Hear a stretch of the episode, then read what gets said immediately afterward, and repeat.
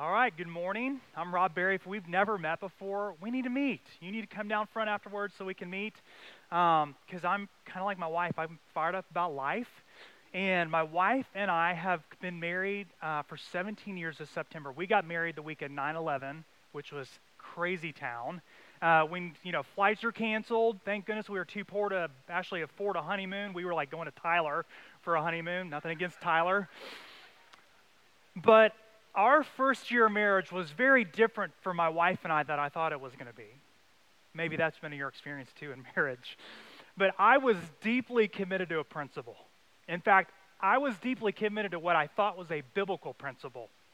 And here's the principle Godly people wake up early in the morning and read their Bible. Not bad, right? That's pretty biblical, right? Well, here's the problem I married a night owl. And my wife went to bed every night with her light on. I'm like, want to be out at nine o'clock at night if it was up to me. And she'd read her Bible at night, and she she just had a high value on absorbing God's word before she went to sleep. Crazy, right? And I was so committed to this principle that I was, um, my wife was the sugar mama at the time, speech therapist, and I was going through seminary. And I was so committed to this principle that I wrote a paper in seminary essentially saying something to the effect of godly people must spend time with Jesus in the morning. Psh. I didn't tell my wife about that paper. Uh, but all that to say is um, it was tough. And I remember thinking, like, okay, Leslie, like, you're free to read your Bible at night, but godly people read their Bibles in the morning. So do whatever you want to do she finally was like, okay, whatever. You know, I love you. We'll try it out. And I remember we lived in this horrible loft apartment. And we'd get up. I'd get up like whenever the alarm went off. Um, I'd go downstairs, turn on the light, get my coffee on, and get my Bible on. And my wife would get out of bed and she'd stay upstairs in the loft and pray. And that's where she would start her day before she jumped into God's Word. And I bet three times I would come back upstairs when I was done, and she was just out cold on the bed. And I thought to myself, what a pagan. Who does that? Here's what, if it wasn't bad enough, right? Um, I got that paper back from that professor, and in all red on the front, it said something the effect of Rob, you may want to strongly, and in fact, I strongly urge you to, to reconsider the premise of this paper. What he's saying is, this isn't biblical. And I, I was like, you know, when you get something like that and you're fully convinced you're right, even if it's that crazy, you're like, that guy doesn't know what he's talking about. Psh, through the paper. My wife found the paper and has never felt more validated in the 17 years we've married. She was like, I told you. And here's the deal the expectations I put on Leslie that were unbiblical, that robbed us of the fullness of that first year of marriage.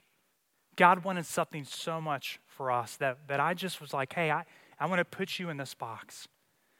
But you and I all do, we do that for all kinds of relationships. When we put expectations on a relationship that aren't biblical, we miss out on the fullness of those relationships. And here's the deal our relationship with Jesus is no different. When we put expectations on Jesus, that are not biblical, we are robbed of the fullness He wants us to enjoy with Him. We're just robbed of it. And this shows up in a couple ways. You know, whenever we um, put a timeline on God, like, why aren't these things happening the way I want them to happen on my timeline? That's when we're putting expectations on God, and we are being robbed of just the fullness of that relationship. Or it could be maybe there's people in your life, people at work, people in your community group that you're like, I would never hang out with those people unless I was forced to do it. And whenever we're putting expectations on God with the people He has around us or the timeline He's put in front of us, we just miss out on a full relationship that God wants us to have with Him. This morning, we're going to be talking about a very simple subject that's really hard to apply. We're going to be talking this morning about a proper perspective of Jesus. And we're going to look at three groups of people that all want something from Jesus. Every one of these groups wants something from Jesus. So if you've got your Bible with, with us this morning, turn to Luke chapter 23. We'll have it up here if you didn't bring your Bible. Um, and in Luke chapter 23, we're going to be looking at the thieves on the cross uh, paradigm where um, this thing gets quoted all the time. What about the thief on the cross? What about this guy? Here's where we're at on the timeline of Scripture. Jesus is ending his earthly ministry there. He has um, been gone and had a trial, been wrongly convicted. He's been flogged, spit on, beat, put a crown of thorns on his head, you name it. He is profusely losing blood. And he is on his way when we pick up here in Luke chapter 23 to be crucified. And here we're going to see um, the three groups of people. Two of those groups of people are going to have the wrong perspective of Jesus. And one of those groups of people is going to have the right perspective. This morning, we're going to see three things. We're going to see the Romans and the religious ask Jesus to show me. That's the first thing we're going to see is this idea of show me. Second thing we're going to see is we're going to see the rebellious ask Jesus to serve me. And the last thing we're going to see is the righteous ask Jesus to save me. So if you got your Bibles, we're going to pick up in verse 32 here. Two others who were criminals were led away to be put to death with him. And when they came to the place that is called the skull, now that's a good place to get crucified, they there they crucified him, and the criminals, one on his right and one on his left. And Jesus said, Father, forgive them, for they not know what they do. And they cast lots to divide his garments. And the people stood by watching, but the rulers scoffed at him. He saved others. Let him save himself if he's the Christ of God, his chosen one. The soldiers also mocked him, coming up and offering him sour wine and saying, If you are the king of the Jews, save yourself. There was also an inscription over him This is the king of the Jews. My first point this morning is just that the religious asked Jesus to show me. The religious asked Jesus to show me. If you don't know much about soldiers in um, Rome in that day, they're, they're two completely different kind of people. The soldiers, on one hand, they believed Caesar was God, along with all the other gods that they worshiped. They had to take orders from Caesar, and they did not have an extravagance of information about Jesus. They just didn't. They grew up around their Roman culture, their Roman gods, and they were in a place where they had to deal with this Messiah. They did not have an extravagance of information. On the other side, when we see the word rulers in verse 35, think of that as like um, the Senate, where you had Democrats and Republicans that could never get along. And that's kind of what the religious rulers are of that day. It's the Sanhedrin. It consisted of the Pharisees and the Sadducees. They didn't like each other. They read scripture differently. They didn't get along. But here's what's different with them versus the soldiers, outside of they're not soldiers. And that is they have an extravagant, an overwhelming set of information around who Jesus is, who the Messiah should be, who the Christ should look like, what he should look like, what this king should come in and do, they should be able to see Jesus and go, that's the guy that the 39 books that we have memorized, that's the guy. That's Jesus, and that's the guy. And so, what you need to know about the soldiers or the religious senate essentially is it doesn't matter if you don't have a ton of information about Jesus or if you've got an extravagance of information, you've got to do something with the person of Jesus. Here's what they had they did have the same thing. From Luke chapter 3 all the way on, the religious senate and the soldiers are around Jesus all the time. And they're hearing him make this crazy claim that he's God and that he's come to save the world and make provision for them. Now, the way he says it's a little weird. He's like, hey, I forgive you of your sins. And everybody around them is like, who can forgive sin but God alone? That's the point. And so, all throughout the book of Luke, we see the soldiers and the Senate, we see the religious and, the, and, the, uh, and Rome have the same facts about Jesus, and you've got to reconcile who is this man that's being crucified. But look, they have the same request of Jesus. Look at verse 35. Here's what it said And the people stood by watching him, but the rulers, that's the religious, scoffed at him, saying, He saved others. Let him save himself if, if, if he is the Christ. Keep going. Verse 36 the soldiers who mocked him coming up and offering sour wine, saying, If, hey, Jesus, if, if you're the king of the Jews, save yourself. You see what they're both saying? They're both making the same request of Jesus that if you are who you say you are, prove it. Show me. Save yourself. Save yourself. If you've ever um, have just the option to be in a, a watermark staff meeting, that kind of statement comes up all the time. So our staff, 20 of us, we gather here um, every other Tuesday just to get on the same page, make sure we're connected with each other. Hey, are we all connected with what's going on here? Pray for each other, pray for you guys. We do that here every other week. On the off weeks, we drive down to the Dallas campus. Frisco drives in, Plano drives in, Fort Worth drives in. So there's like 200 people in this staff meeting. And this happens twice a month. Not just the meeting, but what actually I'm about to tell you here is somebody will be introducing themselves for maybe the first time. And hey, here's my two minute story. Or um, somebody asks me a question, they'll say, well, yeah, you know, back in high school, um, I used to sing. Or back in college, yeah, I used to dance or be a cheerleader. Or um, like Jason Fisher, our own equipping coordinator, he walked into this trap big time. And who um, used to do front lines, he was like, Oh, I used to be a professional jump roper. Now, here's the deal the same thing happens every single time. One person out of 200 just goes, Prove it! And then it's like mob mentality. Now there's like a hundred, prove it! and within two minutes, the music's thumping, and that person's in the middle, like awkwardly dancing or awkwardly jump roping, and it's just over. And everybody's like, What just happened there? That happens twice a month in our staff meetings, and it's always fun, it's always crazy, but it is a very much a prove it mentality.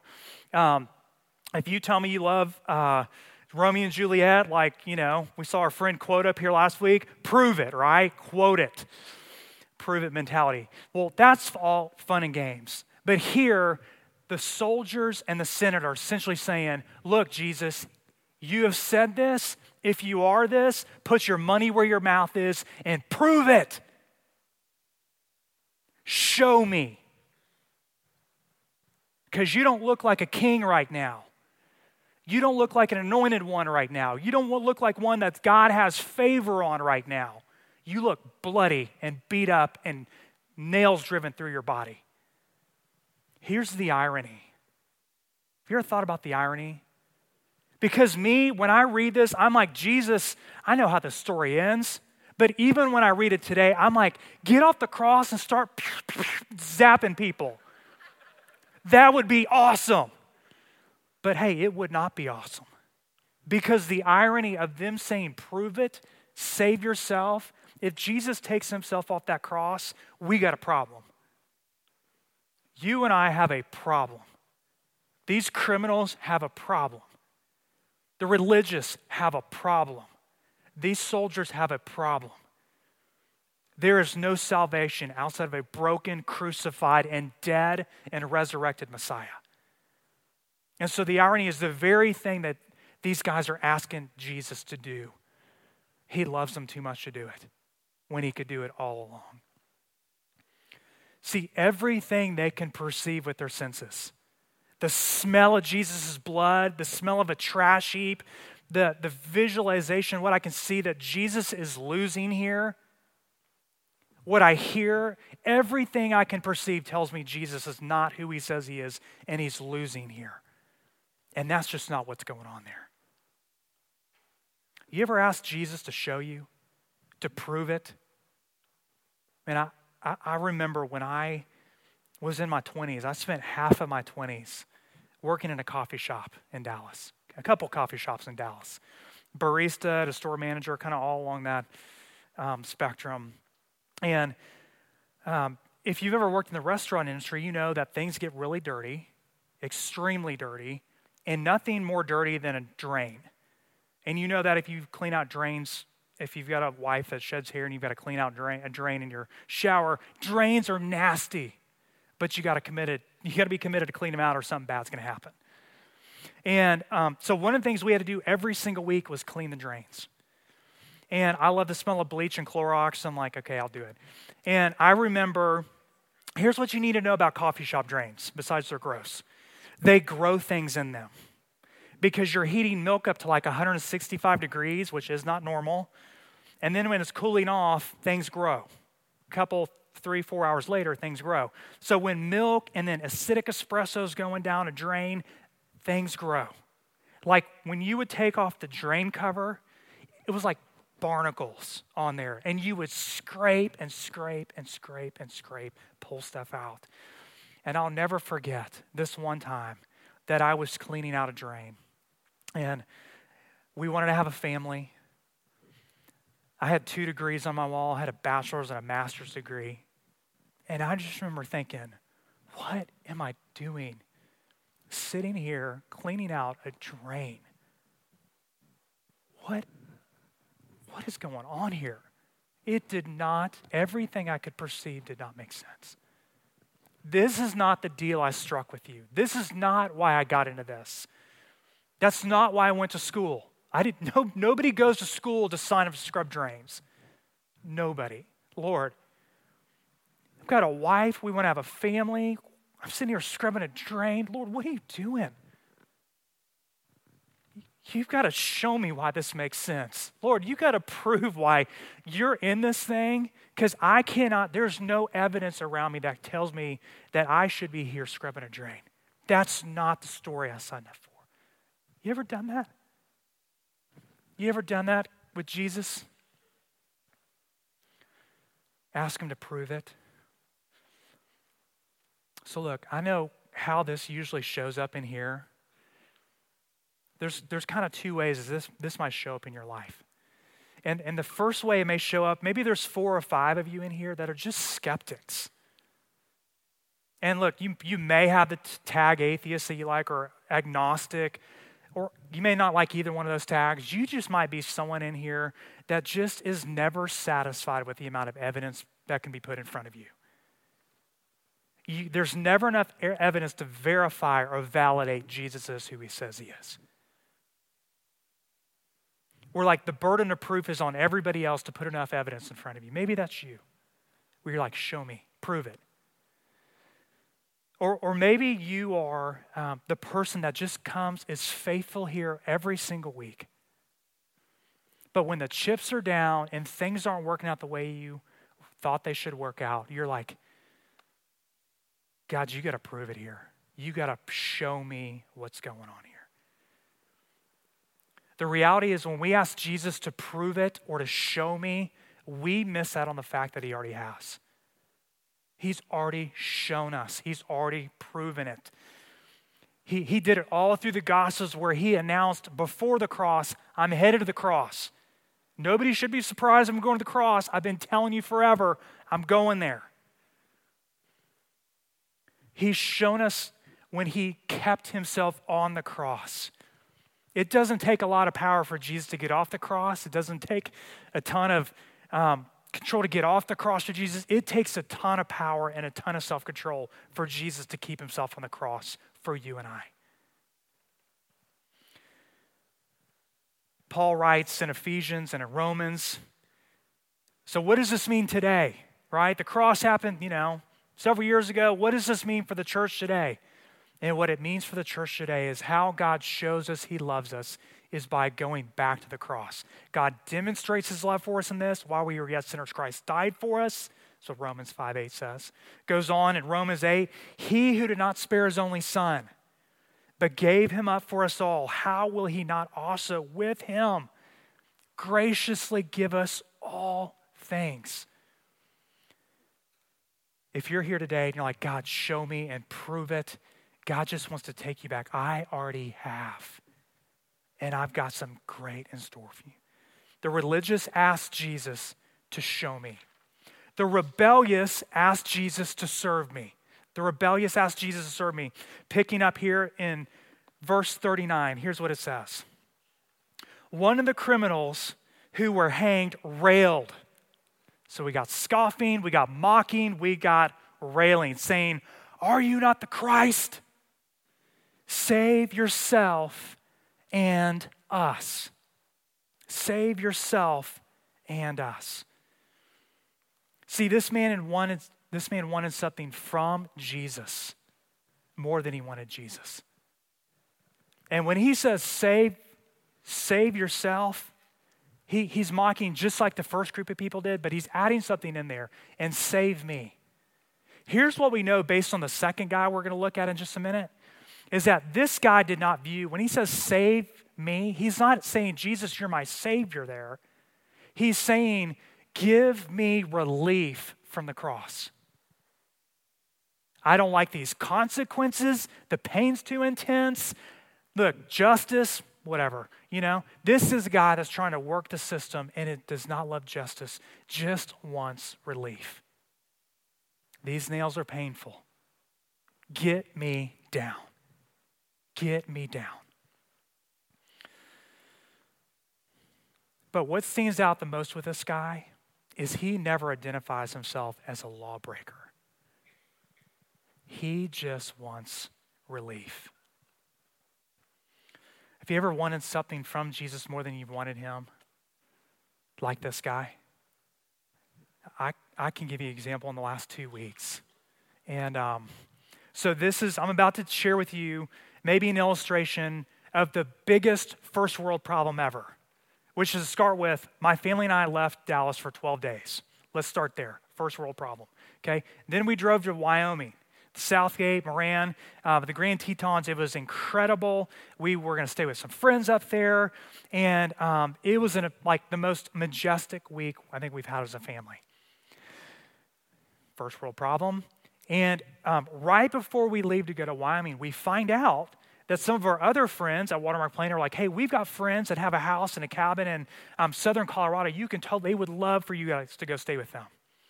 And we're going to finish off the trip going to stay in Lubbock, which is where my wife's family is from. Now, nothing's first world about Lubbock, right? There's no, that's not where you want to go for a hot vacation spot. If that offends you, come talk to me. I've got a case I can plead about that. But all the cousins are there, and my kids want to be with the cousins. So basically, Lubbock canceled on us, and also the cabin in southern Colorado canceled because they had evacuated the town because of the forest fires. So we're like, okay, we've got a whole week I'm looking, it's like 115 in Dallas. I'm waking up there and it's like 50. Sorry. Um, it's like 115 there. Some friends have got us a car, so we're, we don't have to worry about a car. And um, Kyle Kaler's already re- approved my vacation request. I'm not coming back to Dallas unless I have to. Here's where the first world problem comes in is um, when I found out all that canceled, I started texting my friends that like may know somebody. And I was like, hey, you know, this is what happens. Cabin's canceled. Do you know anybody that like would want to redirect the resources to the Berrys? I'm look, if Vail's all you can give me, that's great. Vail's booked. We'll take Telluride. We're not picky, just whatever. And nothing. I mean, nothing. Friends were like, hey, I'll, you know, find out. Nothing. And um, a couple days into just asking friends, I'm like, I gotta I got to change my strategy. I, better start praying about this. And let me tell you, this guy could not have prayed more biblically. I'm quoting scripture back at God. Okay? Psalm 24. Lord, you own it all. The earth, right? All who live in it. First Chronicles 29, 11, 12. Everything's yours. The heavens, the earth, everything's yours. The, the cattle on a thousand hills, that's all yours. If you could just redirect some of that my way in like just west of Denver, that'd be great. and, um, you know, our time in into Washington, our friends left. We got in our car. We left Moran, started driving south. It's like a eight or nine hour trip. And sometime after Moran Pass, so an hour into the drive, I'm at 10 and 2, and it just hit me that I had turned Jesus into a genie. And um, I wanted something from Jesus more than I wanted him. And it crushed my soul. And I just remember being a 10 and 2, just thinking, Lord, I, I repent. I am sorry. The fact that I have been going to you fervently in prayer about this first world problem and not because you've chosen to put air in my lungs right now, something's messed up there. And Lord, will you forgive me? I didn't get what I wanted there, but I got what I needed. What I wanted was a place in Vail. What I needed was a reminder that God will not be turned into a genie. He's too awesome for that. And he loves you too much to let him let you think that he is. So maybe you haven't gone to God as a genie. Um, maybe, maybe you've done one of two things. Maybe you're, you're someone that's made a deal with God uh, hey, serve me. Hey, if you do this, I will do this. And it could be as extreme as like, Lord, if you do this, I'll, I'll be faithful all the days of my life. Just be faithful. Hey, if you'll change this you know, pressure point in my marriage, I'll do this. My wife does this, I'll do No, just be faithful. Maybe you've cut a deal with the Lord. Maybe had to do with your kids. Lord, if we could just get my kid to pass this test, that's usually what it looks like in my house. We'll just, you know, we'll say thank you. Say thank you if he fails. So maybe you've cut a deal. Or maybe you're like this criminal that just wants relief and you want to cut a deal with Jesus. Paul talks about cutting a deal with Jesus in 2 Corinthians chapter 7. 2 Corinthians comes after 1 Corinthians, where Paul is like extremely direct, calling them to repent of numerous things because there's no life if you're pursuing things other than where Jesus is. And he is very harsh with his words. And so he picks up in 2 Corinthians 7 with the second letter. And he's just like, Look, I'm sorry that was harsh and direct, but I wanted to produce godly sorrow in you, not worldly sorrow. So here's the difference between those two. Here's what worldly sorrow looks like it looks like the criminal here. Just give me relief from my circumstances. I'm sorrowful. This, this could look like one of you know, several things. Here's what we see all the time. I'm going to use a guy here. This could, this could translate for anybody. But it's a husband that's just been a horrible husband. And after 15, 20 years, his wife's like, hey, enough's enough. I'm out of here. And the guy's so concerned with his wife moving back in. I'm just lonely and I miss her and da, da, da, da, da. Versus the state of this marriage, honey, the state of this marriage is in where it's at because I have not loved you and served you and I've sinned against you. And the state of this marriage is my fault. You'll never hear that out of somebody with worldly sorrow. You'll hear, I just, I just want relief. Just change the circumstances. Yeah, I, I know my, my sin God is here, but just if you could just change, I'm sorrowful things aren't the way they are. Or in community groups, when you have someone who's in a community group that said they're fully devoted to Jesus and they're living just a lifestyle that's marked by rebellion towards Jesus and unrepentant sin. The scriptures are very clear. Look, we need to love them. There's a process set in place, but if if they want to continue to live that way, we've got to change our relationship with them and we need to break fellowship with them. Cuz it's just unloving to let someone continue to live deluded that hey, you're in community and you're safe here, but you're living like crazy. You're going to die and I love you too much to let you think we're okay with you. And you're okay with God.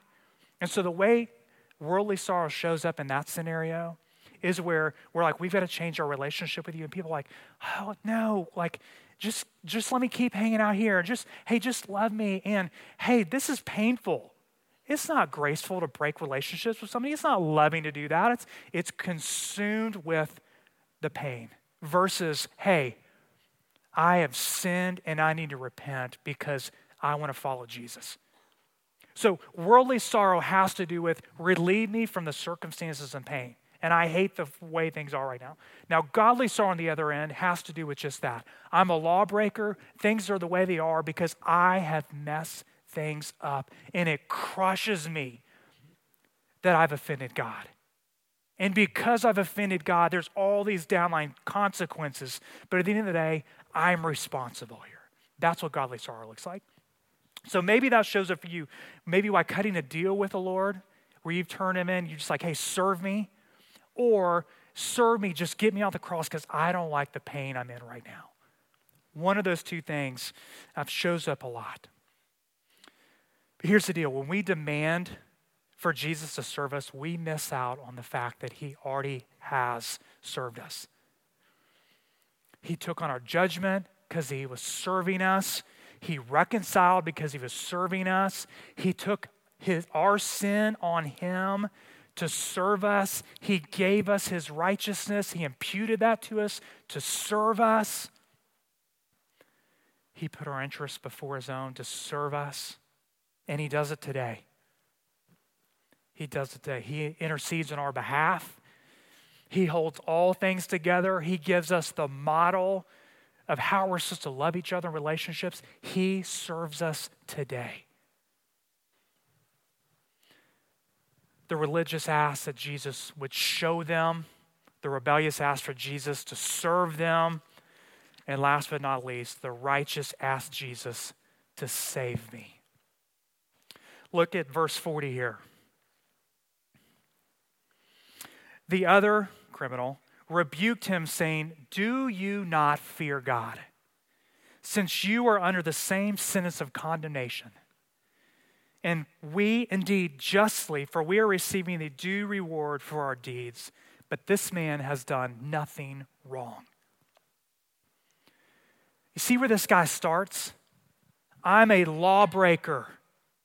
You are a lawbreaker. We are getting what we deserve here. This man has done nothing wrong. Salvation always starts with raising your hand, saying, I am a lawbreaker and I deserve this. This criminal gets thrown into a lot of conversations. He's like the trump card for, oh, what about the thief on the cross? What are you going to do with him and his life? He lived like a wretch his whole life. What are you going to do with him? I'll tell you what I'm going to do with him. This guy has a, the proper perspective of Jesus, and he has a proper perspective of himself. He has a faith that trusts in Jesus. And we say all the time, because the scripture says all the time, that you are saved by grace through faith and not, let me say that again, not by works, but we are saved for good works. We are His workmanship, created in Christ Jesus for good works, which God prepared beforehand that we should walk in them. This criminal on the cross was saved so he could be Christ's ambassador. He was saved so he could be his minister of reconciliation. Same reason you and I have been saved. And so we're not saved by good works, but good works should come out of the faith we have. In this criminal, we see it in spades. You see what he did? The guy that has faith in Jesus is turning to the criminal on his right or left and rebuking him and reminding him of what is biblically true. You are a lawbreaker. This man has done nothing wrong. He's the Christ, he is who he says he is. This is a man whose faith is at work right now. Don't miss that. It's crazy to, to, to look at what he says next. The criminal just looks at Jesus and says, Remember me when you come in your kingdom. Think about how crazy that is. If you were that criminal looking at Jesus, he has a title over his head that says King of Jews. The guy's got three nails in his body. He is bleeding profusely. He is lacerated. He is dying of asphyxiation because you've got to push yourself up on the cross to breathe. And to look at Jesus in that state, where everything looks like it's done, Jesus is losing. And to look at him and to say, Remember me when you come into your kingdom, that's absurd. And it's biblical. Because nothing looked like that man was about to inherit a kingdom.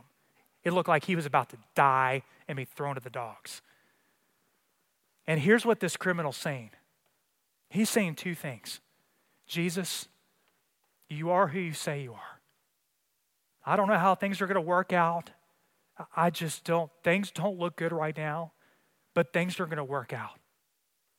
And you are who you say you are. And I am betting the farm that I'm going to, if you would just remember me when you come in your kingdom. Whenever that is, Whenever you come in your kingdom, just remember me. Here's the second thing he's saying Jesus, you are all that I have.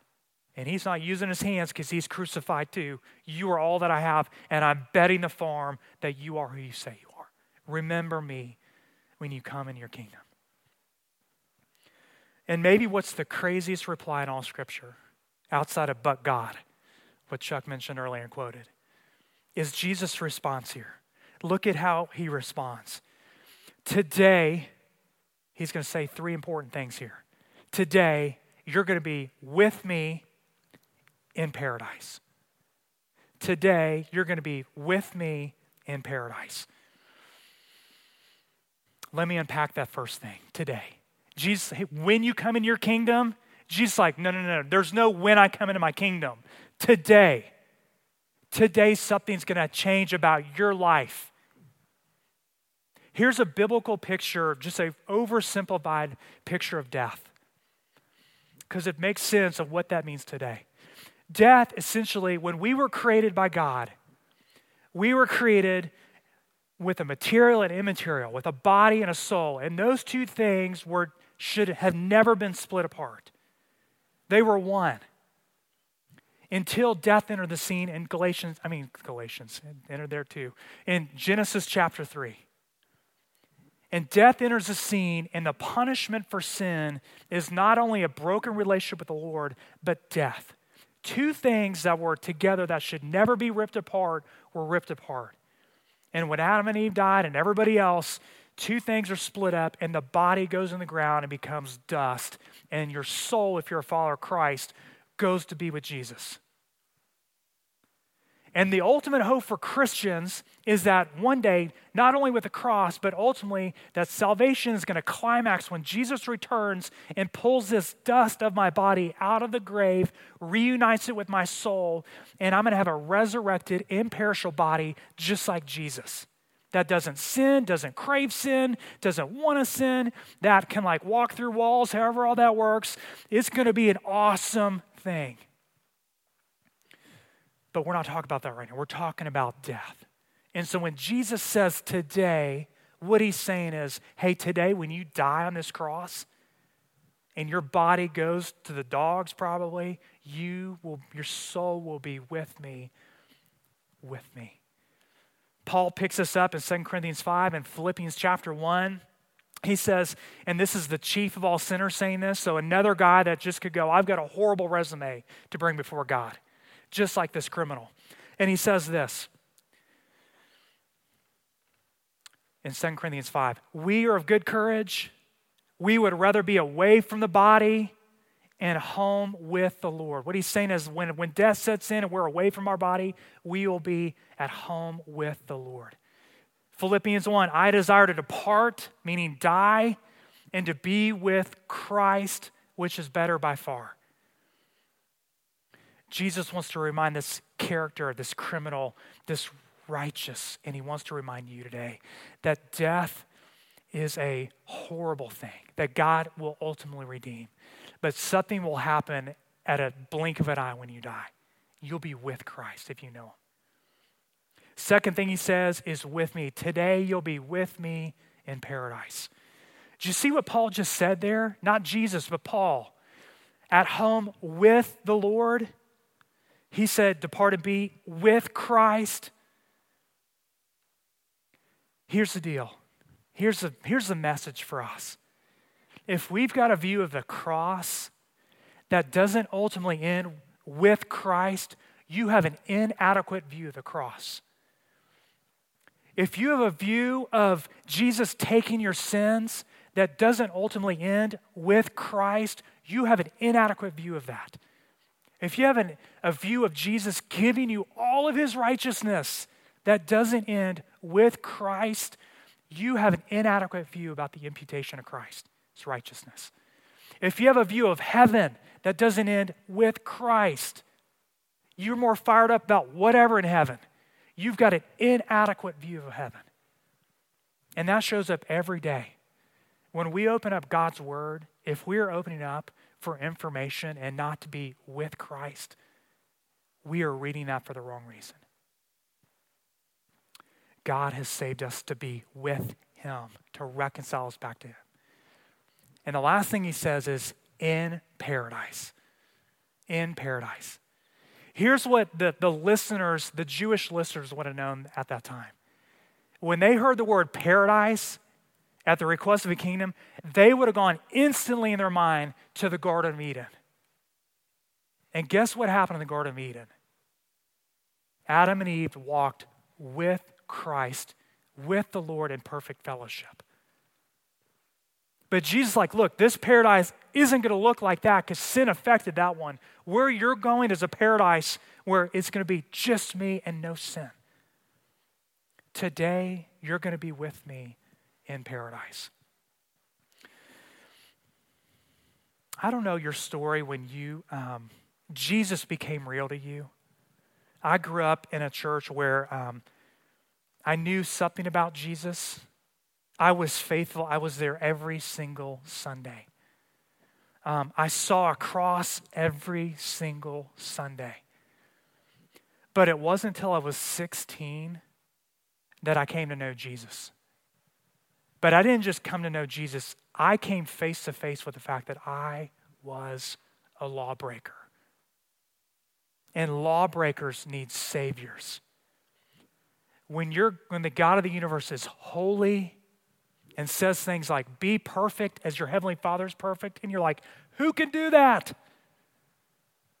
You've only got one option. You can't be good enough to get in a relationship with God. You need a Savior. And that's what happened when I was 16. The cross made sense. It was the first time where I knew I needed Jesus, not something from him. He needed to be my Savior. It'd be years later until I realized that um, I kept asking Jesus to show me, serve me, show me, prove it. And here's how that showed up at Star. Sorry, that's the coffee shop I worked at. Doesn't really matter. But when I was scrubbing that drain, and it didn't make sense, I'm saying, God, prove it, show me, tell me what's going on. Here's what I didn't know till years later that God was like, Rob, you can't love people. You can't even love your own wife. You're arrogant, you're prideful, you're entitled. That degree means nothing in my economy. Neither does the second one. It means nothing to me. It's a piece of paper. It's going to be in a trash heap of someday. That drain, those barnacles on that drain, that was God's provision for me. Those, that nasty drain was God showing me, proving to me, and serving me. Because He can't use people like that. As Chuck said, He wants to use broken people. And that was God's provision to break me. But I didn't I couldn't see it at the time, just like nobody could see it at the time that Jesus was going to do what he said he was going to do. And Jesus did what he said he was going to do. And God was faithful with that drain in my life.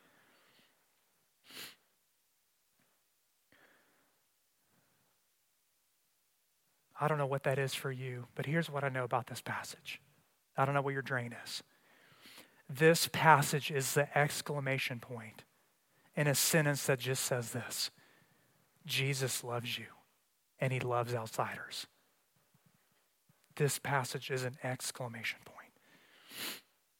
If you feel like an outsider here, here's the simple call get to know Jesus.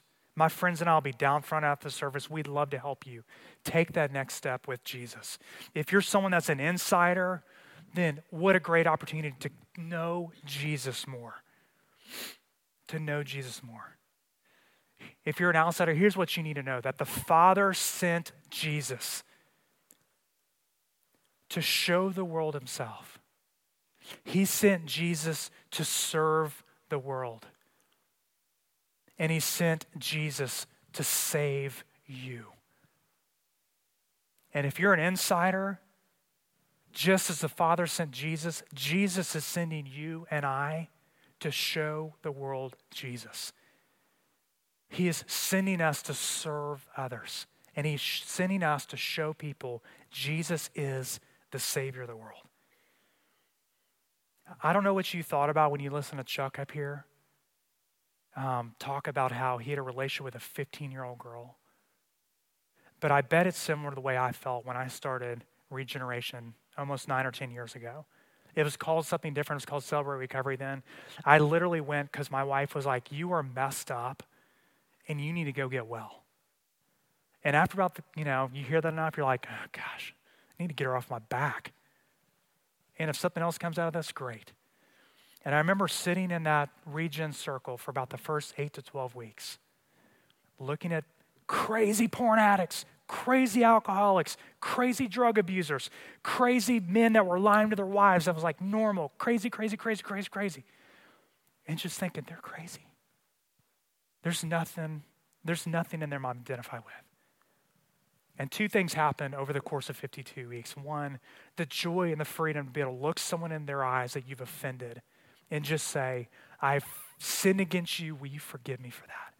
The freedom that comes with this is incredible. The second thing I took away, and maybe the only other thing I remember from that 52 weeks, nine or 10 years ago, I could look at every single person in that circle and just say, I am nothing like you and I'm everything like you. I have not binged on drugs the way you have, but the way you talk about craving, desiring, and wanting to fill something in your life with something other than Jesus, I'm just like you. I'm just like you. I'm just like you. And I'm just like Chuck. And so are you.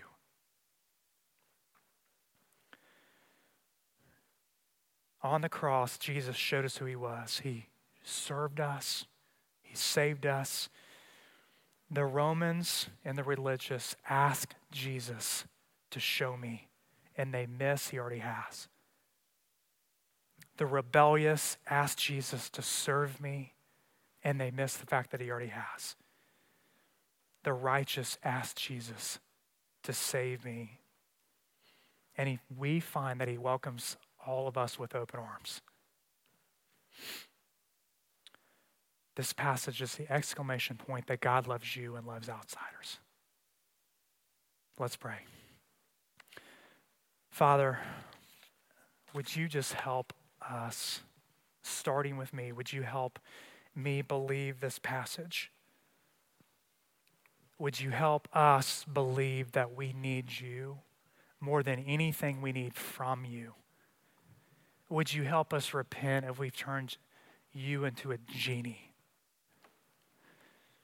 Father, would you help us view ourselves as an outsider? Father, would you help us be able to put our finger on our depravity where we can say we're a lawbreaker? Father, would you help our depravity be real so our Savior is real and his offer is real? Father, would you help us in the same way that you sent Jesus? Will you help us be faithful? Your ambassadors, your ministers of reconciliation, will you just help us say thank you? In Jesus' name we pray. Amen.